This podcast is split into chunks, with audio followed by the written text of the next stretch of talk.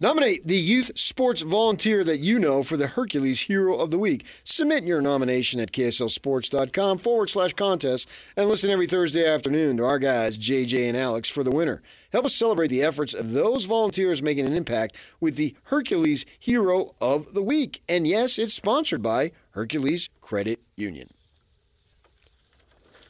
DJ PK, it is 97.5 The Zone, the Utah Jazz. We're beaten again. The Charlotte Hornets with a fourth quarter rally. They win the fourth quarter 30 to 17. They win the game 115 107.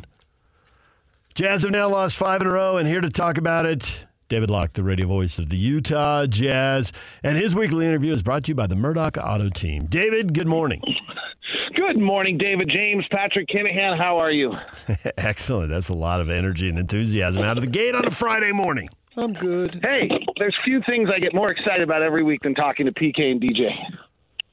That's the first time I've ever put PK's name first. It felt really uncomfortable. well, it worked. You sound like my family. They put DJ's name first, or they just put everybody else's name first? Yeah, yeah, it's just uncomfortable to say my initials. Oh, okay. I'm not loved. I accepted it, though. I'm okay. Okay. I'm fine with it. I mean, hey, our scars are what make us the greatest. So Yeah. I understand. They call me D Will at home. That's interesting. I've never been called C Booze, but I can see it. I think I was called that in college, but that's another story. All right. Shall we proceed now? Go ahead. you good? That You got that, good. got that out of your That's system? Pretty good. That's because as long as they're not calling you AK 47, we're okay. there you go. Positives. Everybody wants to know how good these rookies are going to be because it's no longer fun to talk about the playoff race. So, all right, let's talk about the rookies. Do you see Yep. anything that you want to say definitively about any of these guys? Things you've really figured out about these guys, at least as they are right now? I mean, obviously, they're going to have a chance to evolve here over a year, three, five, whatever it turns out to be. What do you think? Something definitive. I know this. Um, Keyonte's going to be able to score in the league. Um, he's, you know, how efficiently will probably be the question, but he'll certainly be able to score. Um, he's learning spots. You're seeing kind of this, you know, early in the year. I remember talking to Keyonte about like where he was getting his shots, and he was like, I don't know. Like they just come from everywhere. and now you're seeing his shots are all very similar. Like one to the next is is you know he's got the off the bounce three behind the pick and roll as a shot. He's got um, that drive, left hand drive, dive the right shoulder into the guy, create space to clear the right hand out for the shot. So you're seeing clearly he's going to be able to score in this league and get his shots off. So that's on on him. I think maybe most importantly. Um, you know, there just are not a lot of six nine, 210 pound athletes that match the, um, you know, perform the the athleticism of Taylor, and that's wildly obvious every night he plays. He makes a play or two in every game. What is he going to be able to do? I, I don't have anything definitive on that yet. Like I'm not convinced his his shot's a 36% NBA three point shot yet. I'm not convinced that he's ever that you know his handle's good enough to create offense. Um, so I haven't seen I haven't se- seen things in that realm that that tell me anything. Um, and honestly, we haven't seen enough against Bryce. I really liked his college tapes and his ability to to make plays and score offensively. Um, you know, Will Hardy the other day in a press conference, I think you were there. DJ was asked like, "What do you want to see out of Bryce?" And he said, "Anything that doesn't involve scoring." And last night he had no rebounds and no assists. So um, I don't think we really have an answer yet on that. Um, so I think that's you know I think some of those things are still a little unclear. Um, but definitively, I know that Taylor's an elite athlete. That's why you drafted him ninth. And I know that Keyonte is going to be able to score and play in league. And I think maybe most importantly on Keyonte, um, I also know that he loves the game. And the, you know, Will talks about a lot, how much he watches the game, is engaged in the game, and pays attention to the game. And I think that's that's going to be It is so obvious that Hendricks is really just an elite athlete, and, and from that perspective, even if he never develops an offensive game, he's fun to watch. And just for argument's sake, just say he is not uh, a, polished offensive player in three or four years, but because of his uh, other abilities, what level of effectiveness do you think he can still have on a team as far as being able to help them win? And that's just assuming, for argument's sake, that the offense doesn't come around to where they would like it. So his downside becomes Robert Covington, don't you think? You go with me on that? His his downside, like his bottom level, is that he's a 34% three point shooter, elite athlete that defends and becomes Robert Covington. I was thinking even more, but I don't know what more. Um, okay, who? What would? I mean, like a mean, Gobert here's light. Yeah, I don't think so. I mean, like Gobert. I mean, but he's Gobert not as tall, so I mean, in his own frame, type of thing. Yeah, I mean, I think that's well. Okay, so then that's that's Robert Covington. Okay. That's an elite defensive wing defender who's limited offensively, can't dribble well enough to make plays. Is an adequate passer because he understands the game, um, and that's you know that's so that's him. That's that's who I think we're talking about at that point.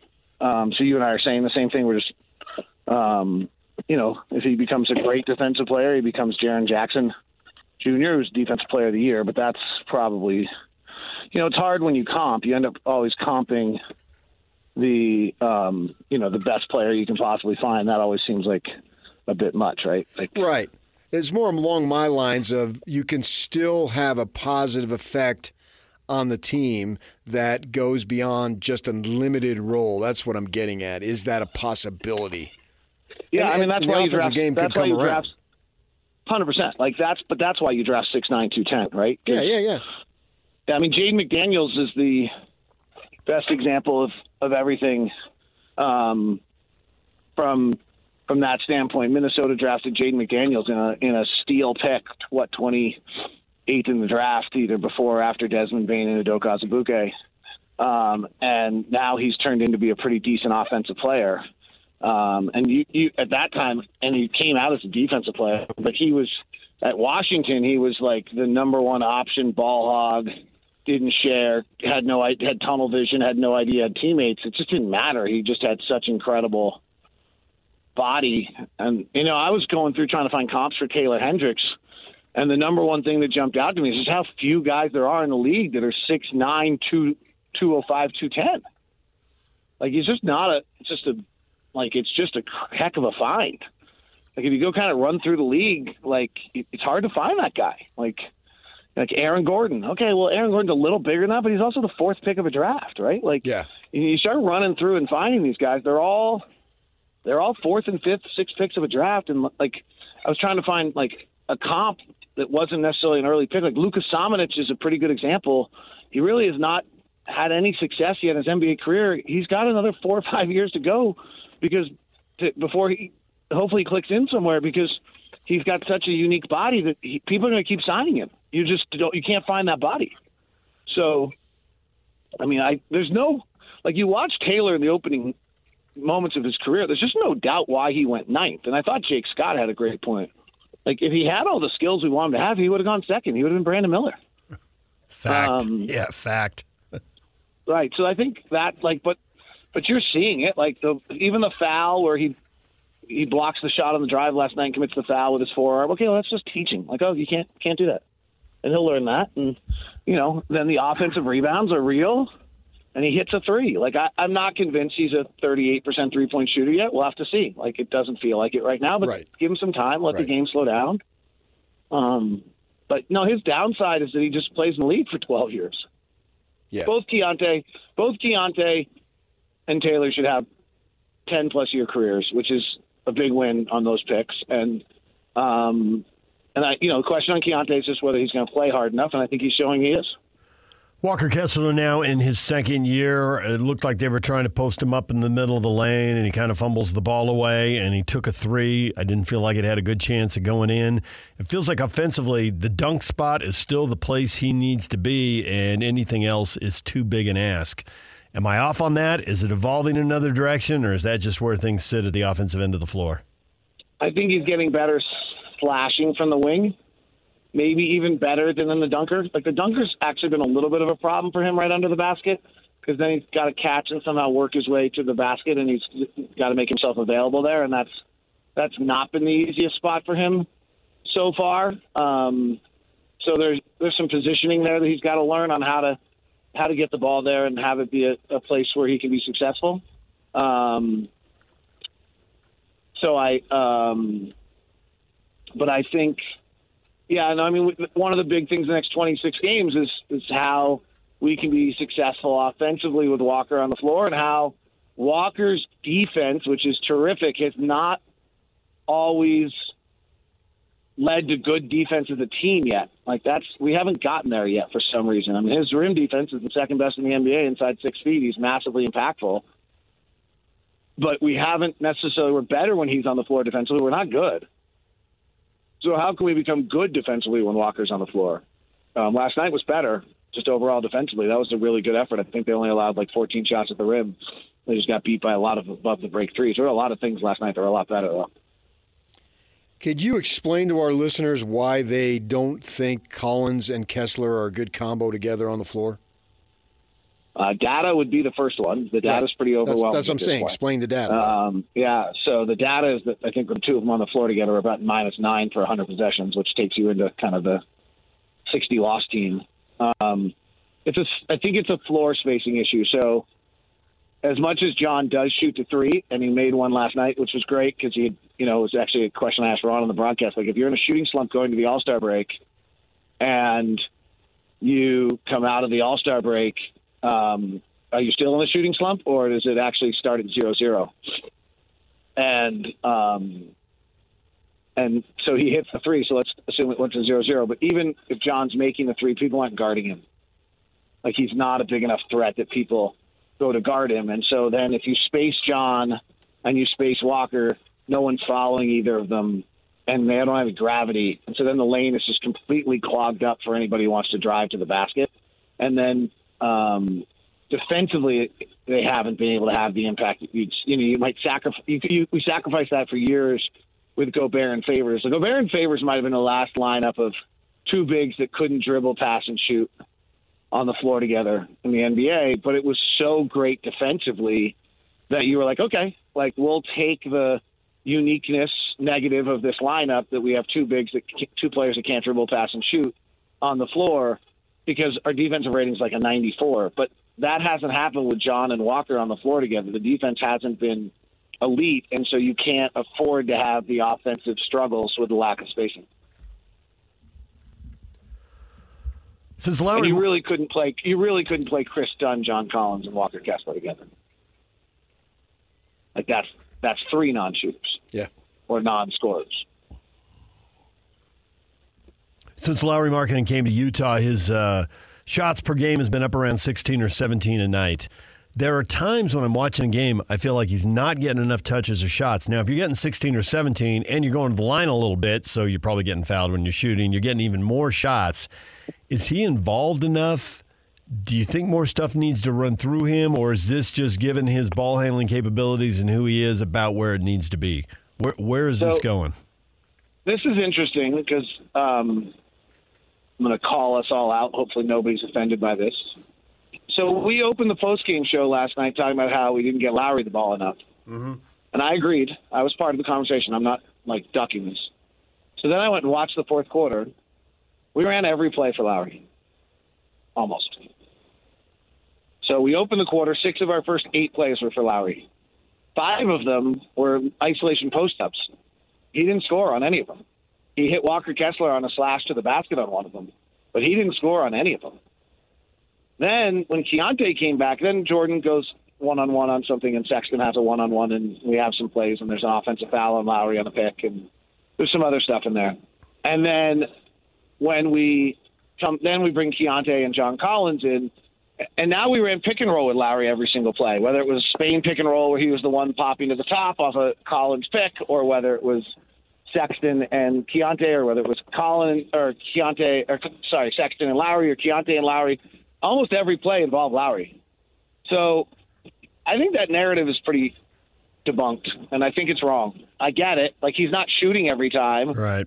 But honestly, he's not very good at that. Like, can we just be honest for a second? He's great. He's a top 25 player in the NBA. He's awesome. I love having him on our team. He's like, we can do the accolades, but if we just want to be really honest, the isolation of the post, he went 0 for 4 on those big plays last night. Like, he got blocked to the rim by Richards. He missed a turnaround jumper. He committed an offensive foul, and he had, couldn't get the ball one of the times. Like, not 0 for 4 like shooting, but we, we tried to run the play, like, and he couldn't, like, it's not, it's not his game yet. We give him the ball at the nail because you can't really give him the ball. Um, you can't really give him the ball outside the three point line because he's not a four dribble guy. There was one last night early in the game where he did that, which was great. Um, but he that's not his game yet. That's that's that's what takes him from the 25th ranked player in the NBA to a top 10 to 15 player in the NBA is when he can do it, and we're trying to develop. It's probably the single most important thing for the next 25 games. But when we all talk about like Lauri not getting enough shots, I just think it's really a a, a false kind of a. I don't want to like throw us all into the bus because I was a part of it, so I'm not. I'm not like, but it's there's a real lack of depth to it, frankly. Like if we run a pick and roll with Keyonte George and Lauri Markkanen, and Keyonte and Lauri pops, and the big goes with him, and Keyonte drives to the basket for a layup, like that's how the play's supposed to work. Yeah, Lauri didn't get the shot, but Keyonte got a layup. And if Colin Sexton comes off a Lauri pick and Lauri pops to a clear side, and the big goes with him, and Sexton drives the basket and draws a foul and gets two free throws, that's how the play's supposed to work. Both those things happened last night. Those are plays for Lauri Markkanen. Like if they don't guard that right, Colin Sexton and Keyonte George are throwing it back to Lauri. The one time that they didn't, the two times they didn't do that, Keyonte hit Lauri for a three, and the second time he hit Lauri for a three that was wiped off by a Colin Sexton offensive foul. So I just think that's I, I actually think it's unfair to Lauri, and I think it's unfair to the coaching staff, and I think it's actually unfair to the other players because there's an implication that they like don't know that Lauri's the best player or trying to get Lauri the ball. It's just how the game is played, and Lauri's not a player yet where we can just walk down the floor. Will's doing it right. He's running an interchange on the wing with a guard and Lauri that gets the small on Lauri, and then Lauri goes and posts him up in the block. But it's not a play that's been very successful for us. So what it comes down to is that was a 17 point fourth quarter for the Jazz. And he gets all those touches early in the quarter, but it's not registering with everybody because there isn't the urgency at that point in the game. And later on, they see a pick and roll. Lauri's defended, so the play goes somewhere else, and the frustration builds. Like Lauri's the best player; he should be able to fix this. Charlotte shouldn't be rallying in the fourth quarter. That's how that happens. Yeah, I think you're exactly right. But honestly, Lauri's not capable of fixing that unless somebody leaves him open. Lauri is not at a stage right now offensively where he has self-created offense. Tim Lacombe has an had amazing stat on Lauri Markkanen earlier this year of guys that average 20 points a game in the league. His average touch time is the lowest of anyone in the league. So, like, if Luka is scoring 30 and he's the best offensive player in the world, so this is probably not a fair comparison. But Luka's average touch time is four or five seconds. Why? Because he's working it. He's getting in position. He's forcing the defense to bend. He's making the other alter what they're creating an opportunity for his teammates because of that. Lauri's touch time is like 1.7 seconds. He's catching and shooting. It's not self-created offense. David, uh, by the way, well, let's let's just in this conversation, let's also point out that Lauri had his career high six assists last night. So he's he's in the developmental process of this and doing and making the steps. It's just not where he is today. It doesn't mean he won't get there one day. It doesn't mean he's not working on it.